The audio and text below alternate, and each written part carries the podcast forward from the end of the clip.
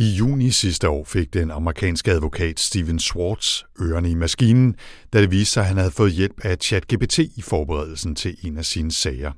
Han repræsenterede en mand ved navn Mata, der hævdede, at han var kommet til skade, da han blev ramt af en løsluppen serveringsvogn ombord på en flyvning med det kolumbianske flyselskab Avianca, og derfor krævede han erstatning. Desværre blev det hurtigt klart, at flere af de retssager, som ChatGPT fandt frem til Steven Schwartz og hans hold, og som de vil bruge til at illustrere præcedens i den slags sager, ja, de var det pure opspind. Der fandtes ikke nogen Varghese mod China Southern Airlines sag, og heller ikke nogen Shaboon mod Egypt Air. Det kom som en overraskelse for advokaten og ikke mindst for dommeren i sagen.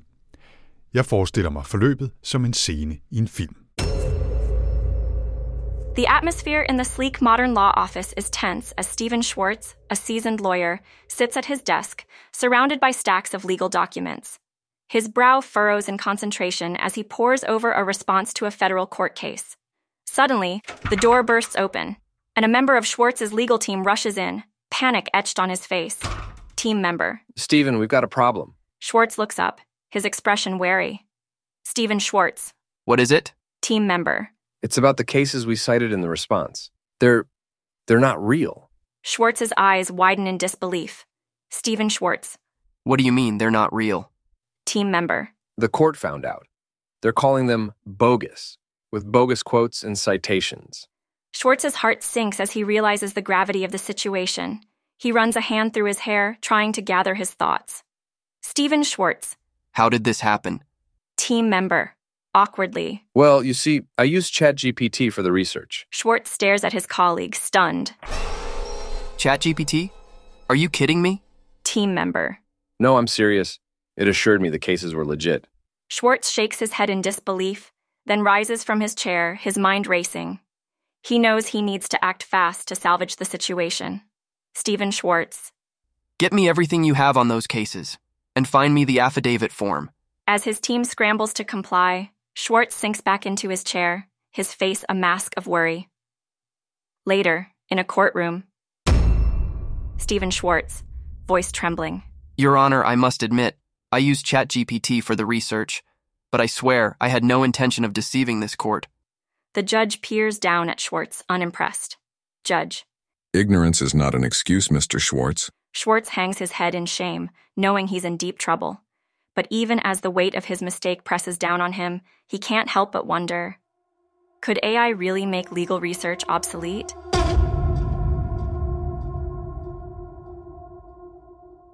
Ja, vi skylder måske at sige, at i klippet her, der var det blevet assistenten, der havde fået ChatGPT til at hjælpe, men i virkeligheden så var det faktisk advokaten selv. Steven Schwartz indrømmede, at han havde brugt ChatGPT, men sagde, at han ikke havde til hensigt at vildlede retten og ikke handlede i ond tro. Da han brugte værktøjet, forklarede han, forstod han ikke, at det ikke var en søgemaskine, men et generativt sprogbehandlingsværktøj. Advokaten sagde, at han ikke tidligere havde brugt ChatGPT til juridisk research, og at han i øvrigt havde lært om teknologien fra sine børn. Velkommen til AI Danmark, en podcast om kunstig intelligens set med danske briller. Og i denne episode der skal det altså handle om, hvordan AI kan bruges af advokater og jurister, hvis det forhåbentlig sker på ansvarlig vis i modsætning til Steven Schwartz's lidt lemfældige omgang med ChatGPT. Jeg har besøgt Marlene Winterplads og Sara Paustian Sander hos DLA Piper for at høre mere om, hvordan de bruger AI i hverdagen. Velkommen endnu en gang til AI Danmark. This is AI Denmark. This is AI Denmark. This is AI Denmark. This is AI Denmark. Først så skal vi dog lige have en lille omgang siden sidst med korte nyheder fra den vilde verden af kunstig intelligens. I sidste episode der fortalte jeg om Googles relancerede AI-assistent, der nu ikke længere hedder Bart, men Gemini, og som samtidig er blevet udvidet med muligheden for at lave billeder, ligesom DALI og Midjourney og de andre. Og i den forbindelse fortalte jeg også, at Google har implementeret deres vandmærkningsløsning Synth ID i Gemini-billederne, i håbet om at kunne gøre det nemmere at holde styr på, hvilke billeder, der er lavet med AI. Det er dog, som vi også tidligere har nævnt, lidt af en udfordring. OpenAI har tidligere sagt helt kort på deres site, at det ganske enkelt ikke er muligt 100% sikkert og automatisk at afgøre, om et billede er lavet med kunstig intelligens. Ikke desto mindre så fortsætter Google altså kampen, og det er der flere og flere, der i hvert fald siger, at de gør. Den 6. februar annoncerede Meta således, at de vil til at sætte både synlige etiketter og usynlige vandmærker på AI-genererede billeder på Facebook, Instagram og Threads. Det kommer dog forløbig kun til at gælde de billeder, der er skabt med Metas egne AI-værktøjer. OpenAI har også, trods den tidligere erklæring, annonceret, at billeder fra DALI også vil få indlagt både synlige og usynlige vandmærker. Det er dog ikke kun de enkelte virksomheder, der forsøger at gøre noget ved det. Google har også for nylig sluttet sig til styregruppen af C2PA. C2PA står for Coalition for Content Provenance and Authenticity og beskriver sig selv som en slags varedeklaration for alle slags internetindhold. De vil forsøge at indkode data om oprindelsen i alle former for filer, apps, billeder, video, lyd og så videre. Det hører dog med til historien, at det, som OpenAI altså skrev, mildest talt er op ad bakke. Hvad angår de synlige vandmærker eller etiketter, så er det jo fuldstændig trivielt at beskære et billede og klippe etiketten fra, eller i øvrigt bruge AI-værktøjer til at udviske et vandmærke på et billede. Det er lidt sværere, når det gælder usynligt indlagte vandmærker. Der kan være skjult mange steder i koden, men det er absolut hverken umuligt eller besværligt at finde og fjerne dem. Det viser en studie fra University of Maryland i USA, som med egne ord fuldstændig uproblematisk fandt, ændrede eller fjernede alle vandmærkerne i de filer, de undersøgte. Og det er bare det seneste i en række af forsøg, som alle har gjort kort proces med de her vandmærker, skjulte eller ej. Så det kan godt være, at man ikke opdager de usynlige vandmærker som almindelig bruger, hvis man bare finder et billede eller en video på nettet. Men hvis man har skumle hensigter, lader det til at være relativt nemt at rense AI-billederne og gøre dem usporbare igen. Og den ekstra udfordring er jo så også alle de billeder, der ikke har fået indlagt et vandmærke i skabelsesøjeblikket. For der findes altså ingen pålidelige metoder til at afgøre, om en tekst, et billede eller en video er lavet af et menneske eller en AI. Som en lille oplysning til borgerne om samfundet kan vi måske også lige advare om, at det ikke er omkostningsfrit at date en af de såkaldte romantiske chatbots, der findes derude. Mozilla, firmaet bag Firefox-browseren, har undersøgt 11 af de mest populære, Replica, Chai og Eva i blandt dem, der tilsammen er downloadet over 100 millioner gange bare fra Googles Playbutik. Og alle som en er de i langt højere grad en slags dataindsamlingsmaskiner end virtuelle venner. Det gælder både de samtaler, som brugerne eksplicit fører med deres chatbots, men også en lang række øvrige oplysninger. De tracker med Mozillas ord langt mere end hvad man kan betegne som typiske data om lokation eller brugernes interesser. Det handler om sundhed, medicinforbrug, vaner, sociale interaktioner og meget mere. I et vildt tilfælde fandt Mozilla, at Replica AI-appen launchede over 24.000 tracker i appen på bare et minuts brug tracker, der altså kan sende tonsvis af data til annoncører eller andre, som køber sig adgang til information om brugerne. Der er som bekendt mange forhåbninger til, hvordan AI kan hjælpe os med store og små opgaver og udfordringer i hverdagen, men selvfølgelig også mange muligheder for misbrug. Et af skræmmescenarierne er, at AI kan give hacker og andre IT-kriminelle helt nye værktøjer, som for eksempel gør det sværere for offrene at gennemskue et forsøg på phishing, eller som kan hjælpe hackerne med at forbedre koden i ransomware. Forleden annoncerede Microsoft og OpenAI, at det skam allerede er i fuld gang derude. Hackerne er for længst i gang med at bruge store sprogmodeller til at forfine og forbedre deres eksisterende værktøjer, og det gælder ikke bare hobbyhackere. Microsoft og OpenAI siger, at de har fundet grupper med russisk, nordkoreansk, iransk og kinesisk støtte, der bruger værktøjer som ChatGPT til at forske i mål, forbedre deres kodescripts og hjælpe med at opbygge teknikker i det, man kalder for social engineering, altså ting som phishing, hvor man for eksempel forsøger at lokke folk til at udlevere deres kontooplysninger eller passwords. Som eksempel nævner Microsoft og OpenAI-gruppen Strontium, der er knyttet til den russiske militære efterretningstjeneste, og som de siger bruger LLM'er, altså store sprogmodeller, til at forstå kommunikationsprotokoller, radarbilledteknologier og andre tekniske parametre. Strontium er også kendt som APT-28 eller Fancy Bear og har blandt andet været aktiv under Ruslands krig i Ukraine og har også tidligere været involveret i at angribe Hillary Clintons præsidentkampagne tilbage i 2016. En nordkoreansk hackergruppe, der er kendt som Thallium, har brugt de her store sprogmodeller til at udforske offentligt rapporterede sårbarheder og til at udarbejde indhold til phishing-kampagner, siger altså igen Microsoft og OpenAI. De har dog ikke opdaget det, de kalder betydelige angreb, hvad det så er, som har brugt store sprogmodeller, men mener, at det er vigtigt at dele viden og oplysninger tidligt, i håbet om, at man så bedre kan imødegå de nye angreb. På godt og ondt er Microsofts egen løsning på problemet selvfølgelig at forsøge at bruge AI til at reagere på AI-støttet hackerangreb. De er ved at udvikle en Security Copilot, altså en ny AI-assistent, der er designet til at hjælpe IT-sikkerhedsfolk med at identificere systembrud eller lave bedre analyser af de mange data og input, der bliver skabt gennem beskyttelsessoftware hver dag. Risikoen for misbrug af for eksempel ChatGPT får dog til synlædende ikke OpenAI til at holde igen med at rulle nye funktioner ud. Senest har man givet ChatGPT en hukommelsesfunktion, der kan gøre det muligt for robotten at huske information om brugeren og tidligere samtaler over tid. Hukommelsen er forløbig en test, men skal ifølge planerne være standardfunktion i ChatGPT.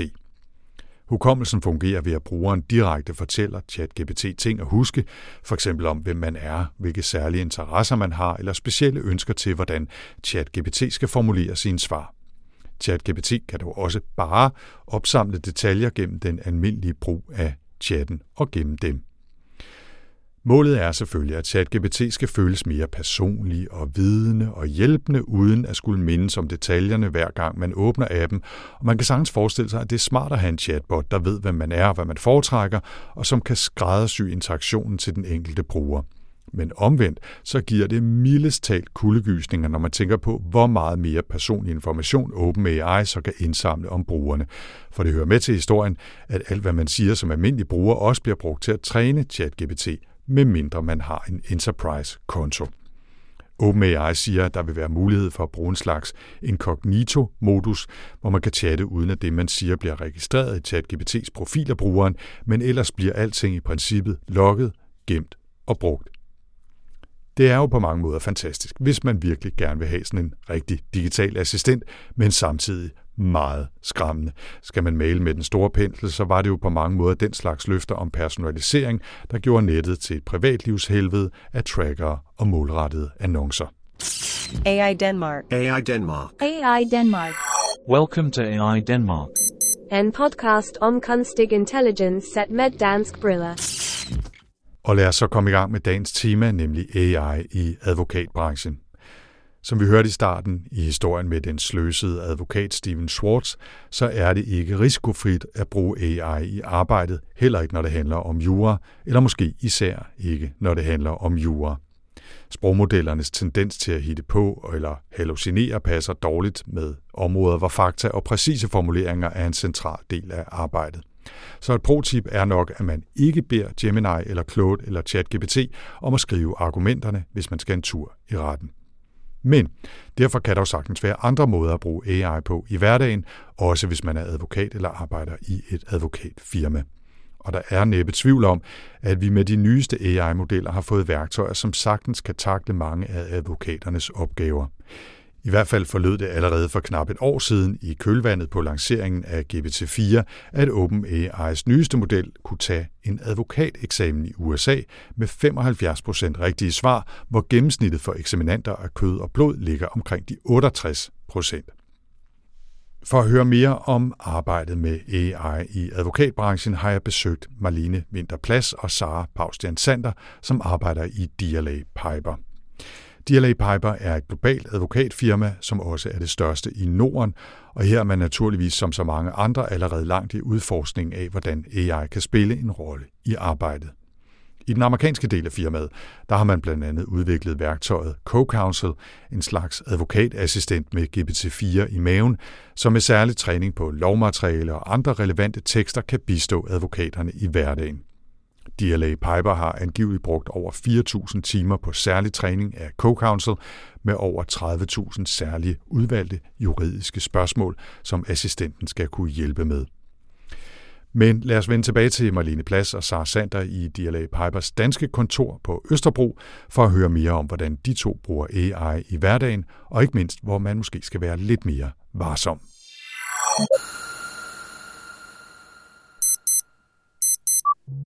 Ja, jeg hedder Marlene Vinterplads. Jeg er partner her i Danmark i DLA Piper. Og så er jeg ansvarlig i Norden for IPT, det er IP og teknologi. Og så er jeg også forperson i Danske IT-advokater. Og øh, jeg hedder Sara, og jeg er advokatfuldmægtig i DLA Piper. Og øh, herinde sidder jeg primært med øh, forskellige former for retssager og kommersielle kontrakter, særligt inden for tech-området.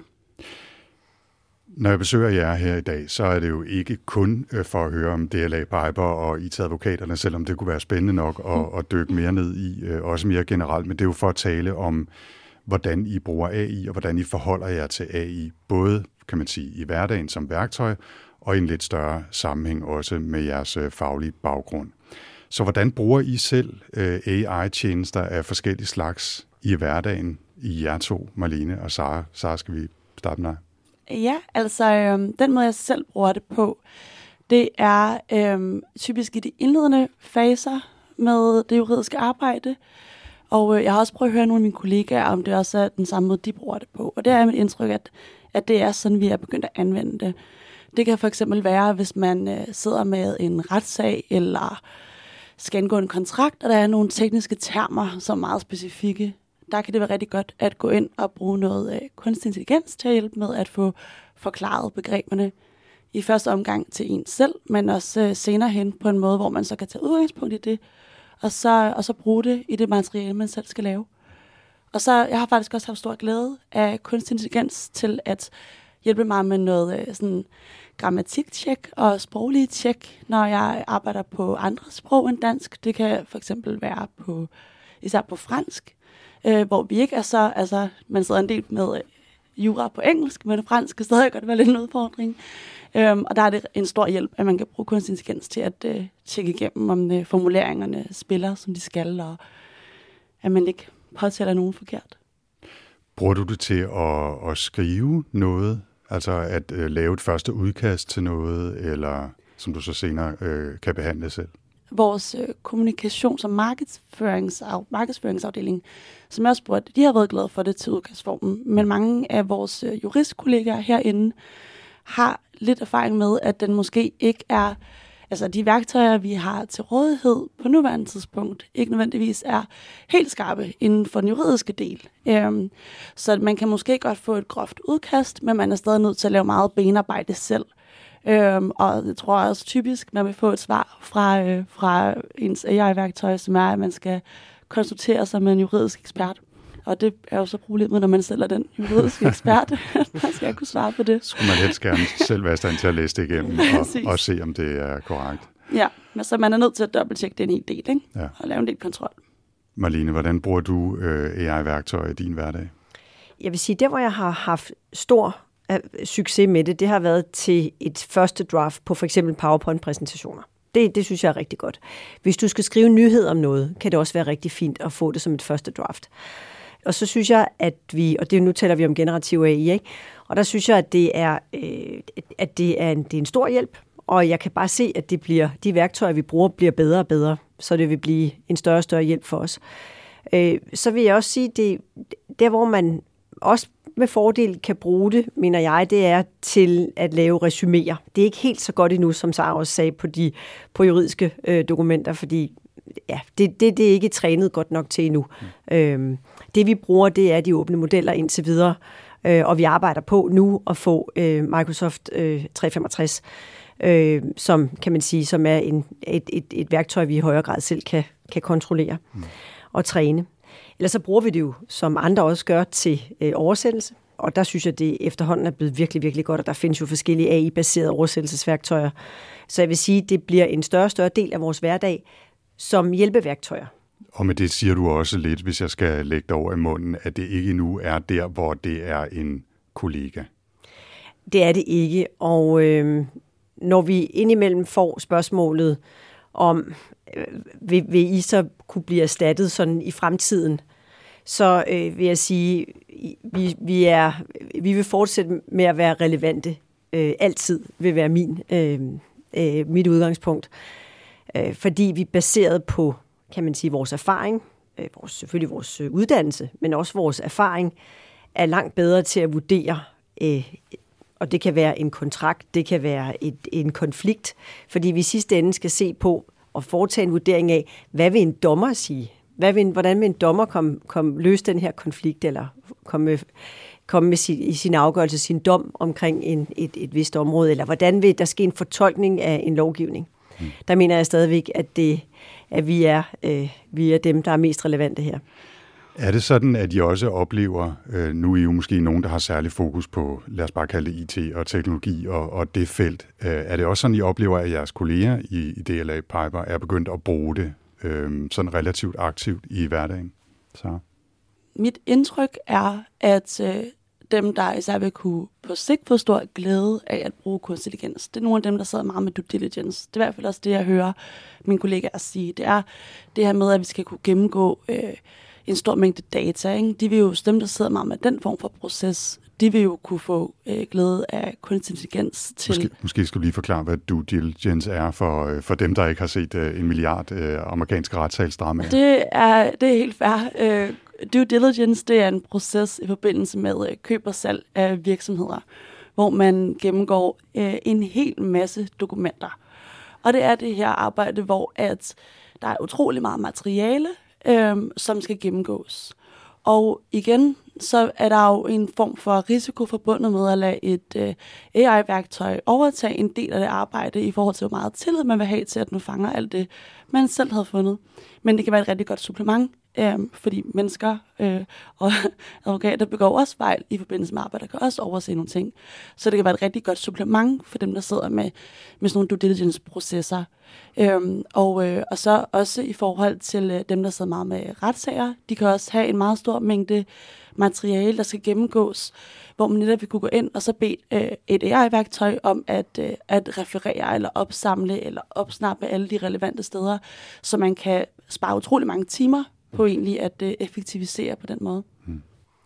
Jeg tror også, at det er en relevant ting at nævne, at man kan godt være øh, jurister og advokater, som ved meget om kunstig intelligens, og som ved en del om AI-act og anden regulering, der direkte handler om kunstig intelligens. Men det er jo også noget, som alle vores andre kollegaer også skal kunne rådgive klienter om. Så det gælder ikke bare i forhold til deres eget brug. Mm. Øhm, fordi jeg tror, en af de ting, som vi så her i den her AI-bølge, der er reddet forholdsvis hurtigt ind over os alle sammen, det var, at der var lidt en tendens til at begynde at tænke, men øh, det, det er ikke rigtig reguleret endnu, og man glemte måske lidt, at man også skulle overholde de regler, der allerede galt. Øhm, og på den måde så opstår der bare en masse fjollede situationer, hvor hvis man lige havde taget et øjeblik til at tænke, jamen, kan jeg egentlig godt bare få, øh, I don't know, Kanye West til at, at synge min jingle, uden at det er noget problem, eller øh, Taylor Swift, eller hvad det nu skal være, øh, Kim Larsen, eller andet. Øh, så vil man måske tænke, ej, det, det må jeg nok ikke bare bruge hans stemme. Ja, Johnny, at... Johnny Cash, der synger Barbie Girl, ikke? Altså, ja, det var alt den, muligt, ja. ikke? Øh, og kan man godt bare udgive det, og så tjene nogle, nogle øh, penge på det? Mm. Altså, at man ligesom hele tiden husker også at kigge på de regler, der hele tiden er galt. Fordi ja, at det, der er mange af dem, der finder rigtig fin anvendelse på kunstig intelligens. Jeg er helt enig, og der, der skal man huske på, at vi skal ikke bare sidde og vente på, at, øh, at vores øh, forordning om kunstig intelligens, AI Act, øh, får virkning i Danmark. Fordi der, der gælder allerede i dag rigtig meget lovgivning, som vi skal overholde, når vi bruger kunstig intelligens. Ja. Vi har talt om det der med, at, at der jo pålægger jer og alle andre et ansvar for at tjekke det, der kommer ud af en AI, hvis det skal bruges til noget som helst øh, ude i virkeligheden, har jeg sagt. Hvem har ansvaret for, for det, der kommer ud? Altså, hvor, hvor ligger det? Er det hos OpenAI, eller er det hos, øh, hos dig, Sarah, for eksempel? Jamen, det er noget af det, der også bliver rigtig interessant at se, hvordan det kommer til at blive håndteret i, uh, i praksis. Jeg tror, at i meget høj grad vil det komme til at afhænge af det specifikke område, som vi sidder med, øhm, og af den specifikke aftale. Øhm, jeg havde en tanke den anden dag, som var for eksempel, at øhm, hvad nu hvis, at, øh, at min virksomhed ender med et øh, dårligt resultat, fordi vi har brugt kunstig intelligens til noget, så skal vi ud og betale erstatning til en anden part har vi så mulighed for at rette krav tilbage mod vores udbydere af kunstig intelligens? Måske. Det vil være en vurdering, der ikke for kunstig intelligens at være særlig anderledes i forhold til de juridiske øh, værktøjskasse, vi bruger i den sammenhæng. Det er, det, altså det, den form for vurdering kender vi fra andre områder af. Så det svarer, det, det jeg hørte dig sige, så må Ja. du rette mig, hvis, hvis jeg tager fejl, altså at det svarer til alle mulige andre typer af software, man Det bruger, det hvis det medfører en eller anden form for tab eller Præcis, præcis, fejl eller præcis. øh, ansvar, Ja. så øh, vil man naturligt inddrage det som en del af Og så vurderingen, og det vil man også præcis- gøre her. Og så lige præcis med kunstig intelligens, der kommer vi jo så også til at få øh, en AI Act, som faktisk også går ind og stiller nogle krav til de forskellige øh, led i processen, mm. hvor man kan sige, jamen hvis det er mig som virksomhed, der ikke har, hvis jeg ikke har øh, tjekket op på de her ting i øh, tilstrækkelig grad, jamen, så vil der jo lande noget ansvar hos mig.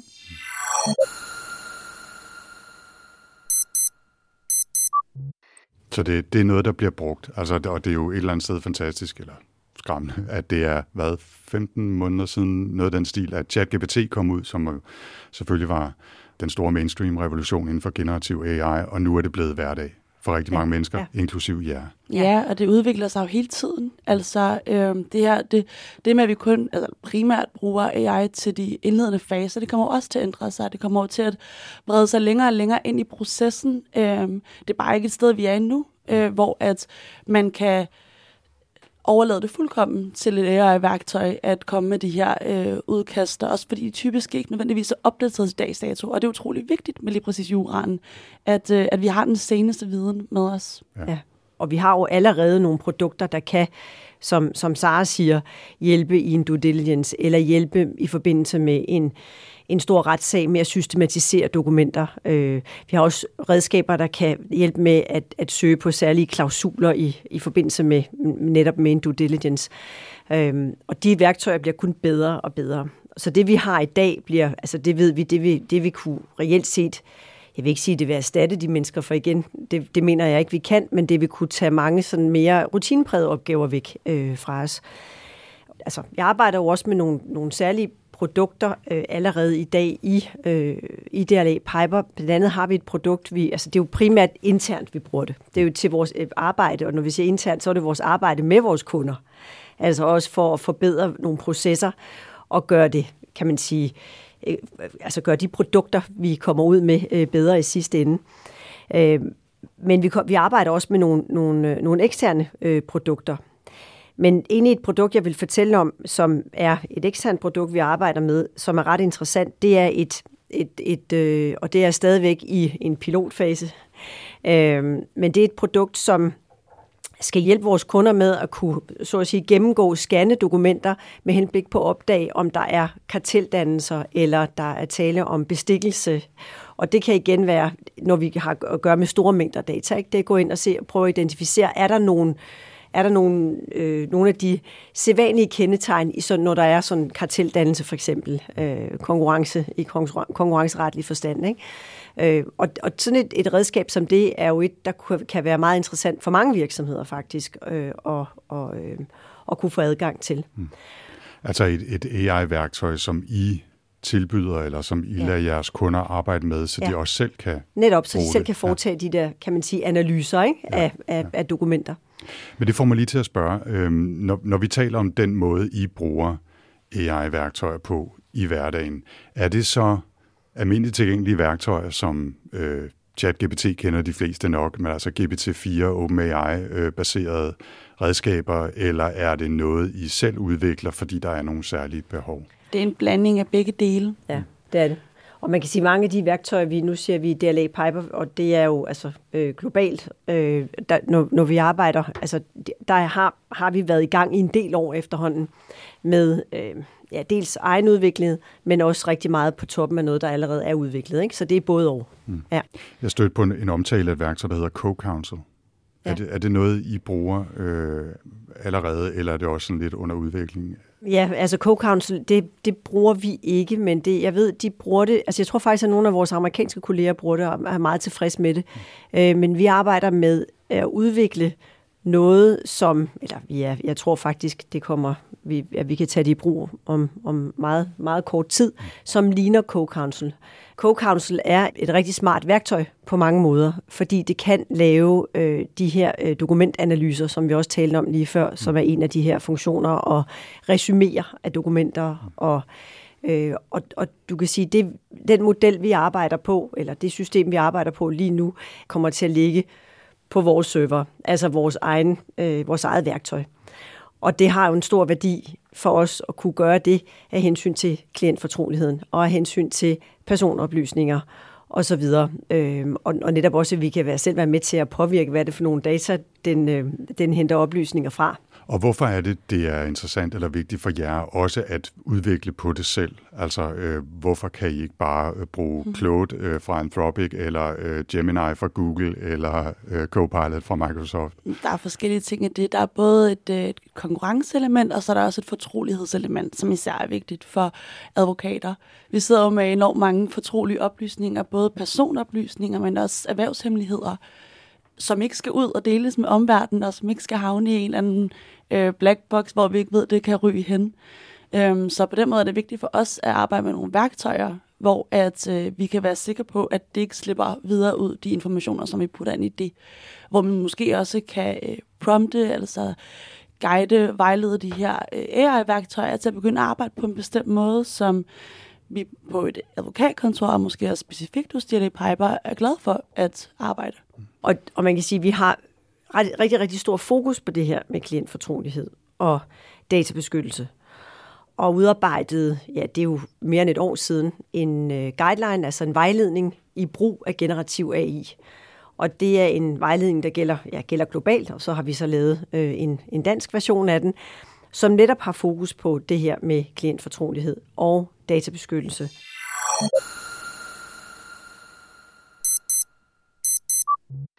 Du nævnte også øh, konkurrence, altså er det i forhold til, til andre virksomheder, at I måske ja. kan udvikle AI-værktøjer, der er særligt gode? Det kan det være, ikke? Ja, ja. i forhold til andre advokatkontorer, mm. at vi kan stille nogle øh, værktøjer til rådighed, og det kan jo både være i forhold til noget, der øh, er mere direkte i kontakt med klienten, men det kan også være rent markedsføringsmæssigt, at man siger, jamen, det her, den her opgave, den kan vi øh, gøre på halvtid, mm. fordi at vi har nogle hammer gode og mega sikre AI-værktøjer. Så vil jeg også gerne prøve at vente den om, konkurrencemæssigt at sige, at det også godt kan potentielt være en fordel. Det kan være både øh, en privatperson, eller det kan være en nystartet virksomhed, som måske ikke har råd til at gå ud og bruge rigtig mange penge på en advokat. Der øh, vil der også være mulighed for, at de kan få nogle, øh, noget juridisk hjælp, noget juridisk bistand, som de ellers ikke havde kunnet, fordi at der bliver nogle AI-værktøjer tilgængelige. Altså det, at man kan, hvad kan man sige, købe adgang for en billigere penge ja, til eksempel, en særlig men, øh, jurist. Ja, men jeg tænker faktisk ja. også især, fordi at altså, øh, i, øh, i retshjælp, hvor man øh, rådgiver frivilligt, øh, det gør jeg også selv i Københavns retshjælp, og der ved jeg, at der er vi rigtig mange øh, jurister med meget forskellige baggrunde, og som sidder med helt forskellige jobs, og vi har utrolig mange klienter inde med en million forskellige problemstillinger. Og der kunne vi bare effektivisere arbejdet utrolig meget, hvis vi havde nogle gode øh, AI-værktøjer at arbejde med, og vi kunne også sikre et højere niveau øh, af output for de klienter, der er derinde. Hmm. Men jeg vil så sige, det findes jo ikke i dag. Men altså man kan Nej. sige, jeg, jeg, vil, jeg vil være ked af i dag at skulle rådgive nogen til at søge hjælp igennem øh, øh chat-GPT, fordi det, det, er, det, det er simpelthen ikke godt nok endnu. Men man kan jo sagtens forestille sig, og det tror jeg også kommer, som du siger, Sara, ikke? der kommer til at være sådan nogle... Øh, nogle igen hjælpeværktøjer til, at man kan, man kan søge en første rådgivning. Mm.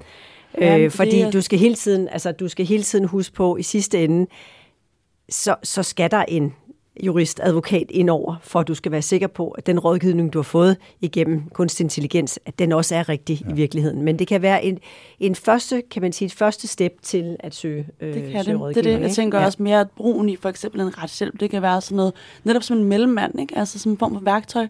Fordi jeg tror at netop, der, hvor der kan opstå alle mulige former for nye problemer, det kan være, når at, øh, hvis folk selv skal lave alt deres juridiske arbejde med sådan et værktøj, øh, så skal det være meget simpelt, før ja. det kan fungere.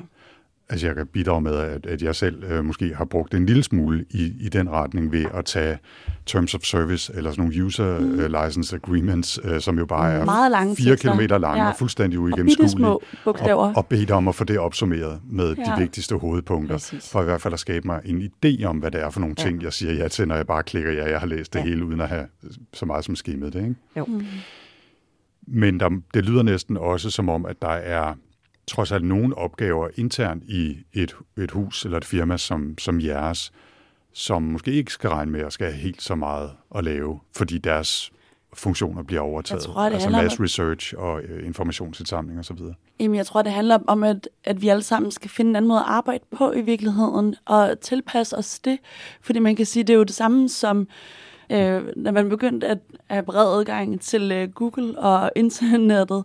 Øh, det revolutionerede også utrolig meget af ens måde at arbejde på. Jeg tror, at der bliver mange rutineprægede opgaver, hvis man kan kalde det for det, som vi har i dag i vores øh, hverdag. Og man kan sige, at der måske er nogen, der har mere end andre, som vil kunne blive erstattet af et AI-værktøj.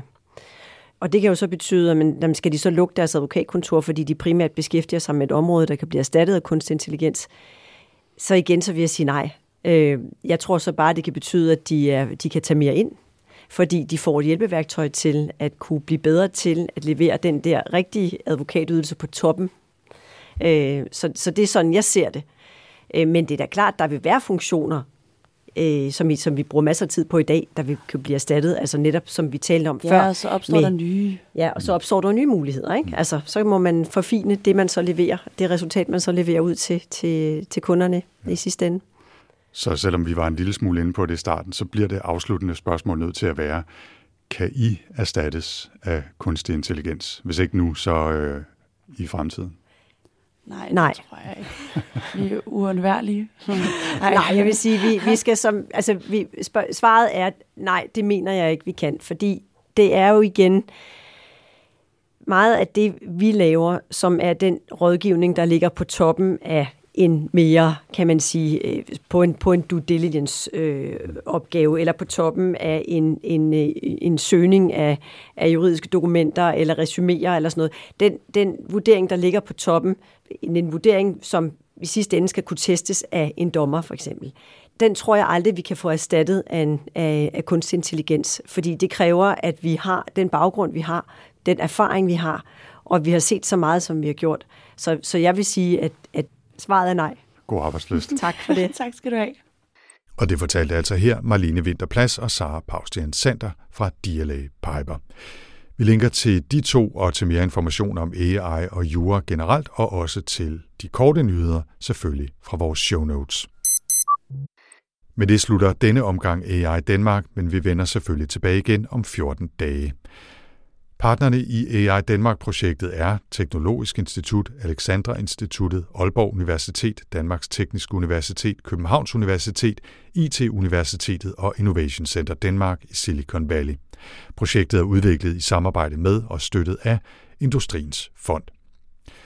Hvis du vil vide mere om AI Danmark-projektet, kan du besøge aidanmark.dk, og hvis du vil skrive til os her på podcasten med idéer, kommentarer eller andet input, så er du meget velkommen til at kontakte os på mailadressen aidk.podlab.dk. AI Danmark er produceret af Podlab, og jeg hedder Anders Høgh Nissen. Tak for denne gang. This is AI Denmark. This is AI Denmark. This is AI Denmark. This is AI Denmark.